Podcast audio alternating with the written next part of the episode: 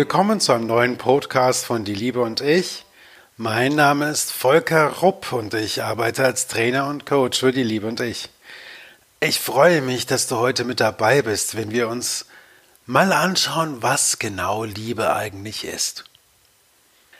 Liebe ist etwas, was ganz, ganz häufig Thema in Hollywood-Filmen ist, Thema in Büchern ist. Und wenn wir ganz ehrlich sind, ist es etwas, was uns seit frühester Jugend immer umtreibt. Das ist das, was praktisch den Jugendlichen so richtig, richtig unter Druck setzen kann und was uns wirklich ganz schöne Probleme bereitet am Anfang unseres Liebeslebens. Doch bevor wir mit unserem heutigen Thema anfangen, möchte ich dich bitten, dass du sicherstellst, dass du unseren Newsletter erhältst. Auf der Webseite von Die Liebe und ich ganz unten runter scrollen und anmelden. Wir informieren dich dann regelmäßig über alles das, was es Neues bei uns gibt. Das kann sein, ein neuer Podcast ist da, eine neue Meditation ist da, ein neues Angebot für Kunden und Klienten ist da, eine Veranstaltung und, und, und. Also ich würde mich super freuen, wenn du mit dabei bist. Okay, lass uns einsteigen. Das Thema Liebe. Nichts verkauft sich so gut wie irgendetwas, was in den Kontext von Liebe und Sexualität gestellt wird. Dabei habe ich beobachtet, dass wir angefangen haben, den Begriff Liebe mehr zu spiritualisieren und so ein bisschen aus diesem Bereich Mann-Frau herauszunehmen. Was geblieben ist, ist Sexualität. Es ist jede Form von sexueller Polarität, von sexueller Anspannung, von dem, was uns am anderen schlecht so begehrenswert erscheint. Jetzt wird Liebe in der Regel mit ganz verschiedenen Synonymen belegt. Da wird von Brauchen geredet. In vielen Filmen ist der Durchbruch in der Beziehung zwischen dem Paar dann, wenn es heißt, ich brauche dich. Ist das aber Liebe? Ist Liebe wirklich der Punkt, wo ich sage, okay, ich brauche den anderen jetzt für mein Leben, sonst komme ich alleine nicht mehr klar? Ist das Liebe? In der Phase der Verliebtheit fühle ich ein ganz starkes Begehren, was in der Regel hauptsächlich körperlich ist. In sechs bis neun Monaten Verliebtheit bei längerfristigen Beziehungen haut es mich regelrecht um, wenn ich den anderen sehe oder wenn ich intime Details von ihm erkenne. Nach sechs bis neun Monaten ist das in der Regel vorbei. Und das ist der allererste Punkt, wo ich sehen kann, handelt es sich wirklich um Liebe oder war das Ganze Verliebtheit? Ging es um Attraktivität oder sogar darum, dass der andere etwas für mich tun soll? Etwas, was vielleicht Mama oder Papa damals in der Kindheit nicht getan haben? Endlich Nähe, endlich Fürsorge, endlich richtiges, wahres Interesse an mir selbst? Jetzt nach sechs bis neun Monaten entdecke ich, dass der andere nicht nur an mir interessiert ist, dass er auch an seinen Freunden, seinem Beruf, seinen Hobbys oder seiner Reiseleidenschaft interessiert ist. In der Regel ist das eine schwere Frustration. Das erste Erkennen von ich bin nicht die einzige wichtige Person, das einzig Wichtige im Leben des anderen. Hier wird in der Regel der narzisstische Mensch eine schwere Frustration erleben. Er wird merken, verflixt normal, äh, das äh, ist jetzt gar nicht das, was ich hier wollte. Ich wollte doch für den anderen der Wichtigste sein, sein neuer Lebensinhalt, all das, was ihn praktisch den ganzen Tag umtreibt. Das bin ich offensichtlich nicht. Hier kommt die erste tiefgehende Frustration auf. Hier kommt das erste Mal auf, dass ich sage, Moment mal, woran liegt das denn, dass ich so sehr brauche? Und warum leistet jetzt nach der Phase der Verliebtheit der andere Partner das nicht mehr? Warum wird jetzt deutlich, dass er auch noch in andere Dinge verliebt ist? An dieser Stelle entscheidet sich tatsächlich, ob ich liebe. Bin ich dem anderen immer noch gewogen? Erkenne ich an, dass er andere Themen hat? Erkenne ich an, dass er andere Hobbys hat und erkenne ich an, dass auch seine Arbeit für ihn eine wichtige Sache in seinem Leben ist, dann ist alles gut. dann liebe ich den anderen um seiner selbst willen. Dann liebe ich ihn auch, wenn er leidenschaftlich seiner Arbeit nachgeht, die ich vielleicht auch gar nicht verstehe, weil ich beispielsweise in einem sozialen Beruf tätig bin und mein Partner arbeitet als Investmentbanker. Verstehe ich nicht, mag ich vielleicht sogar gar nicht, aber der andere, für den ist das ein leidenschaftliches Spiel, für den ist das echt seine Berufung. Und wer bin ich zu entscheiden, welche Berufung für irgendjemand anders richtig oder falsch ist? Liebe ich den anderen dann auch noch, wenn er genau das macht, was ich nicht nachvollziehen kann, was ich nicht verstehe, was ich vielleicht noch nicht mal gut finde? Erkenne ich ihn in ihm, in diesem anderen angeblich geliebten Menschen wirklich den Personenkern, von dem ich sage, das ist ein richtig toller Mensch? Auch jetzt mal, wenn er ungeschminkt im Bett liegt, wenn er gerade irgendwie mit Grippe kaum noch unter der Bettdecke hervorlugt, wenn er gerade alles andere als attraktiv scheint? Bin ich auch dann noch verrückt nach ihm oder ihr? Gut, wenn ich erkenne, dass ich auch dann noch verrückt nach ihm oder ihr bin, dann scheint es Liebe zu sein. Ich setze diese sechs bis neun Monate immer gerne an in dieser Verliebtheitsphase, weil es die Phase ist, in der letztlich äh, die Biologie eine ganz, ganz äh, witzige Rolle spielt. Denn in sechs bis neun Monaten, du ahnst es schon, wenn ich die Zahl nenne, braucht es, hm, ja, um ein Kind zu zeugen. Neun Monate braucht es, bis ein Kind auf die Welt kommt. Und wenn es eine reine biochemische Angelegenheit ist, dann reicht die der Natur völlig aus. Das Kind wird geboren und Punktende aus. Die beiden sogenannten Liebenden können dann auch wieder voneinander lassen. So. Das ist natürlich nicht die Liebe, von der ich gerne rede. Und es ist sicherlich, wie äh, ich dir das unterstellen darf, auch nicht die Liebe, die du meinst, wenn du einen Liebesfilm schaust oder wenn du von der großen Liebe deines Lebens träumst sondern das ist eher die Liebe, die, naja, zeitlich doch sehr beschränkt ist. Was aber ist die andere Liebe? Was ist diese große Liebe, von der wir so gerne reden und die wir so wenig verstehen? Alles fängt mit der Selbstliebe an. Alles fängt an damit, dass du die erste Liebe deines Lebens selbst bist.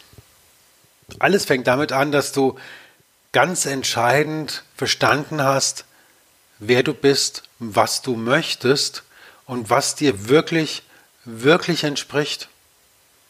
Nicht mehr all das, was dir aus deinem Elternhaus mitgegeben worden ist. Nicht mehr all das, was die Peer Group in deiner Jugend dir eingeimpft hat, wie denn jetzt der ideale Partner so aussehen sollte. Hey, möglichst cool, dünn, schlank und sexy. Sondern ja, verflixt doch mal das, was du gemerkt hast in den 20ern, 30ern und dann sogar in den 40ern. Verdammt nochmal, das ist das, was ich wirklich, wirklich will.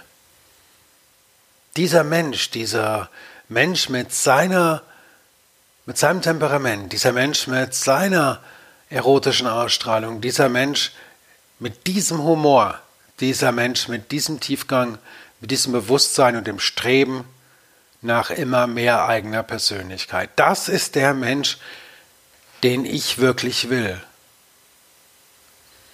Und das kommt, weil du angefangen hast, dich selbst in der Tiefe zu verstehen. Die Liebe zu sich selbst ist die Grundlage für die Liebe zum anderen. Wenn du bedenkst, was das heißt, dann verstehst du auch, wie wichtig es ist, dich selbst zu entdecken auf die Suche nach deiner eigenen Persönlichkeit zu gehen. Und das nicht nur, bevor du eine Partnerwahl triffst, sondern auch die ganze Zeit eurer Beziehung miteinander. Dann begreifst du auch, wie wichtig es ist, dich nach wie vor an die erste Stelle zu setzen. Dann verstehst du, wie wichtig aktive Liebe zu dir selbst ist. Aktive Liebe zu dir selbst beginnt mit aktivem Verständnis für dich. Dieses Verständnis betrifft, wir hatten es vorhin schon mit der Annahme deiner Gefühle, tatsächlich mit der Annahme aller deiner Gefühle.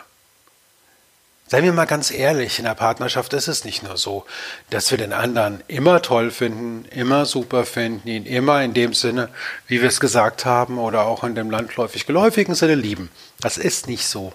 Manchmal geht der andere uns gehörig auf die Nerven. Manchmal, ja, wir hassen den anderen manchmal sogar, wenn er unsere tiefen Gefühle für was auch immer gerade mal wieder verletzt hat. Also übrigens sein Job ist, weil hm, hm, ja, er soll uns ja mal zeigen, was bei uns da noch so heilungsbedürftig ist. Also kurz und gut, wir haben manchmal Gefühle, die gar nicht in diesen romantischen Liebeskontext hineinpassen. Schlimm, oder? Nein, gar nicht, gar nicht schlimm. Diese Gefühle darfst du auch annehmen. Und es geht jetzt nicht darum, damit den anderen zu verurteilen. Es geht ausschließlich darum, dass du deine eigenen Gefühle, die du selbst erschaffen hast und die schon ihren Grund haben, warum sie existieren, dass du sie voll und ganz annimmst. Ja, es ist okay, den anderen jetzt zu hassen. Ja, es ist okay, dass der andere mir gerade fürchterlich auf den Senkel geht. Das hat mit dem anderen gar nichts zu tun. Der andere macht einfach die Dinge, die der andere halt so macht. Es hat was mit deinen Gefühlen zu tun und mit deinen von dir erschaffenen Gefühlen, die resultieren aus deiner Geschichte heraus. Alles nicht schlimm, du kannst sie annehmen. Geh einfach tief in dich hinein und sag, okay, dieses Gefühl des Hasses und sowas darf jetzt da sein. Es hat nichts mit dem anderen zu tun. Es hat nur etwas mit mir zu tun. Dieses Gefühl ist mein Geschöpf, dieses Gefühl ist mein Kind, dieses Gefühl habe ich erschaffen und ich sage jetzt Ja dazu und übernehme die Verantwortung für mein Gefühl. Mach in dieser Zeit ruhig die Augen zu und geh da tief rein. Und ich garantiere dir, wenn du dir die Augen wieder öffnest und deinen Partner anschaust, dann ist nichts mehr da von boah, ist der blöd, boah, ist der das und das und das und das und das. Sondern es ist einfach nur tiefes Wahrnehmen dessen, was ist. Und das ist vielleicht die tiefste Definition der Liebe. Das tiefe Annehmen dessen, was ist. Nicht nach meinem Bilde soll der Partner geschaffen sein, nicht nach meinem Bilde soll der Partner sich verhalten, sondern er darf so sein, wie er ist. Er darf so sein mit seinen Vorlieben. Er darf so sein mit all dem, was er beruflich oder privat gerne macht. Und das ist nicht unbedingt erforderlich, dass es das ist, was ich auch mag. Ganz im Gegenteil. Sondern hieran erkenne ich, ob ich ihn liebe, wenn ich auch dann sage, ja, es ist gut. Merkst du die Reihenfolge unserer, unseres kleinen Liebesszenarios? Es geht immer zuerst um dich selbst. Egal, wen du zu lieben meinst, wen du liebst oder zu lieben vorgibst. Es geht immer zuerst um dich selbst, um die Annahme deiner Gefühle, um die Annahme dessen, was du selbst geschaffen hast. Dann, von diesem Punkt ausgehend, erst kannst du den anderen wirklich sehen. Du kannst sie nicht sehen aus deinen aufgewühlten Emotionen heraus, seien sie jetzt positiv oder negativ. Du kannst sie nicht sehen aus all deinen Vorstellungen, wie Partnerschaft aussehen soll, wie dein Idealpartner aussehen soll, heraus. Daraus kannst du ihn nicht sehen. Du kannst ihn nur sehen, nachdem du bei dir abgeklärt hast, wer du bist, was du willst, die Verantwortung übernommen hast für deine Schöpfung und für deine Gefühle, und dann, dann erst kannst du deinen Partner sehen. Und dieses Sehen, dieses Wahrnehmen, was ist, das ist die Grundlage der Liebe. Dann kann Liebe beginnen.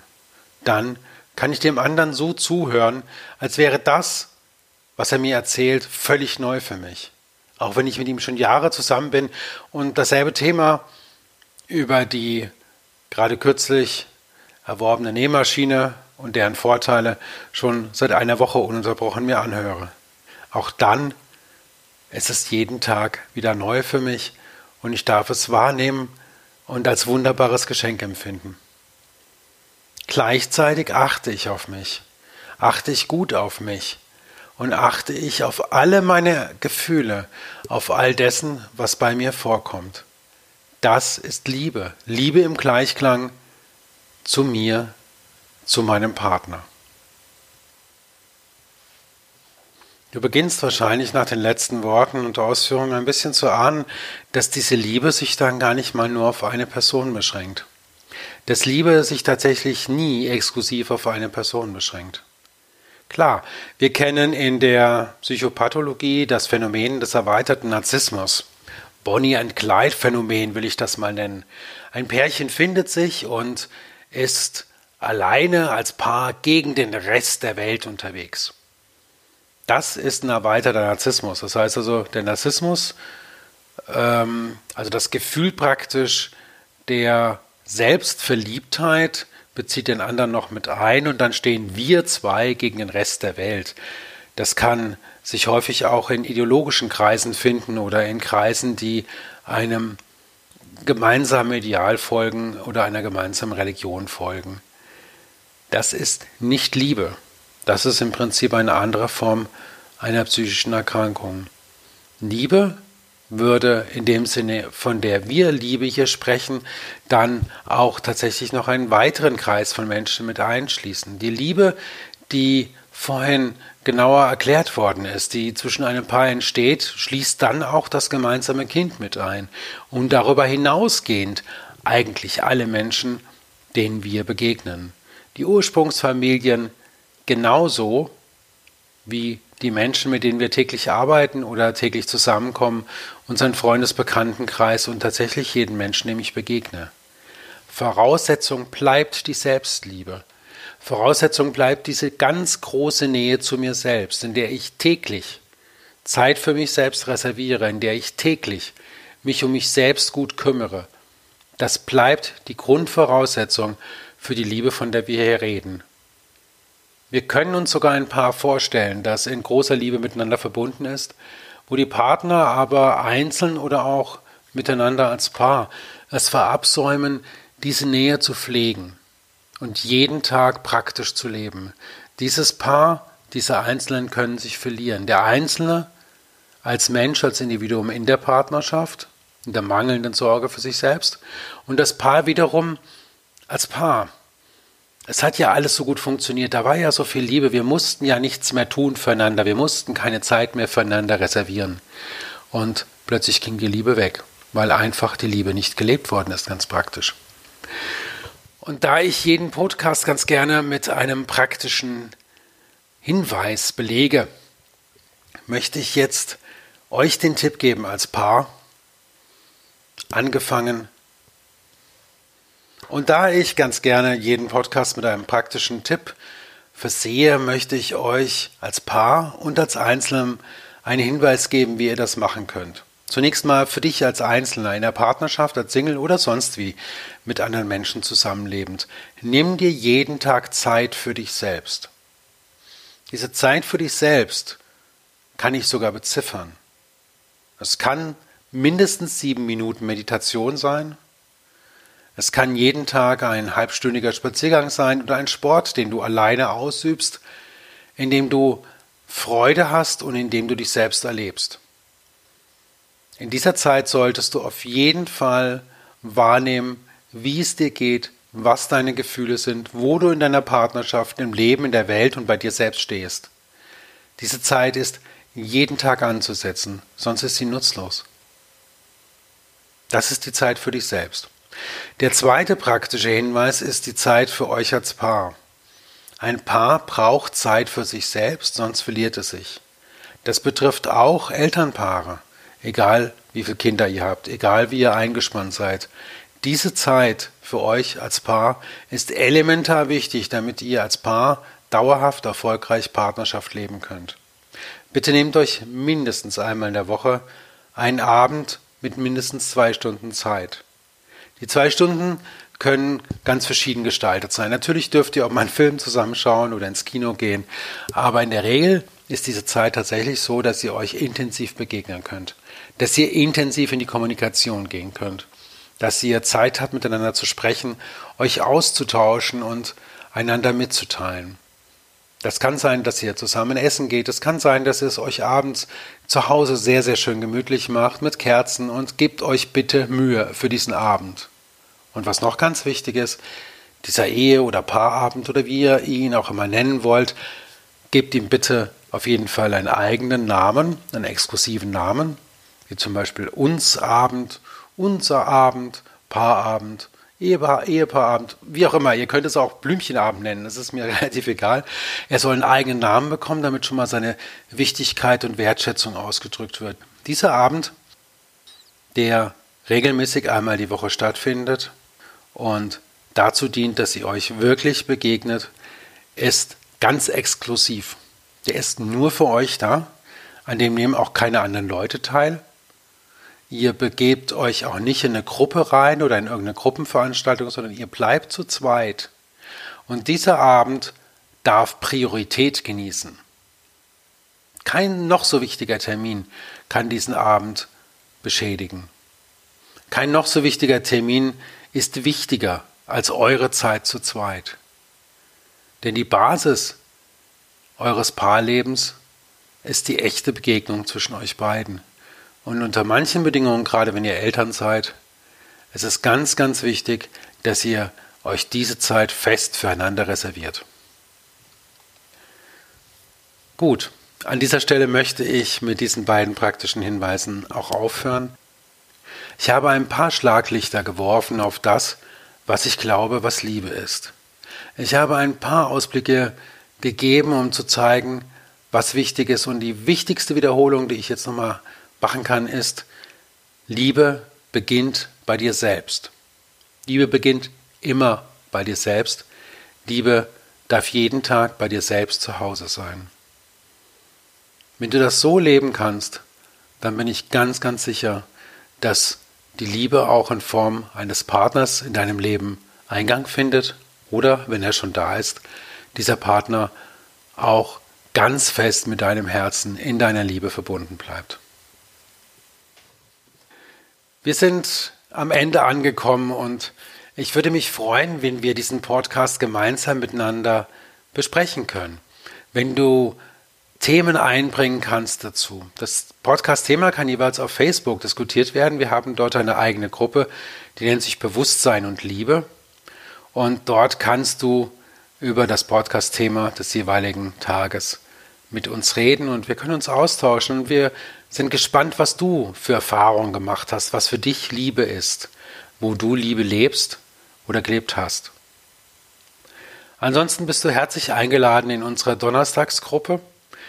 Die Liebe und ich hat jeden Donnerstag ab 19 Uhr in München eine Gruppe, in der wir Partnerschaft, Liebe, Selbstliebe besprechen, uns praktisch angucken, in dem deine Themen wichtig sind und wo auch immer ein Impulsthema von uns kommt. Ganz herzliche Einladung in unsere Die Liebe und Ich Gruppe. Du findest sie auf unserer Webseite Die Liebe und Ich oder auch auf Meetup. Jetzt ganz, ganz herzlichen Dank. Ich würde mich sehr freuen, wenn du das nächste Mal wieder dabei bist, wenn es heißt Die Liebe und ich, Podcast für Partnerschaft und Persönlichkeitsentwicklung.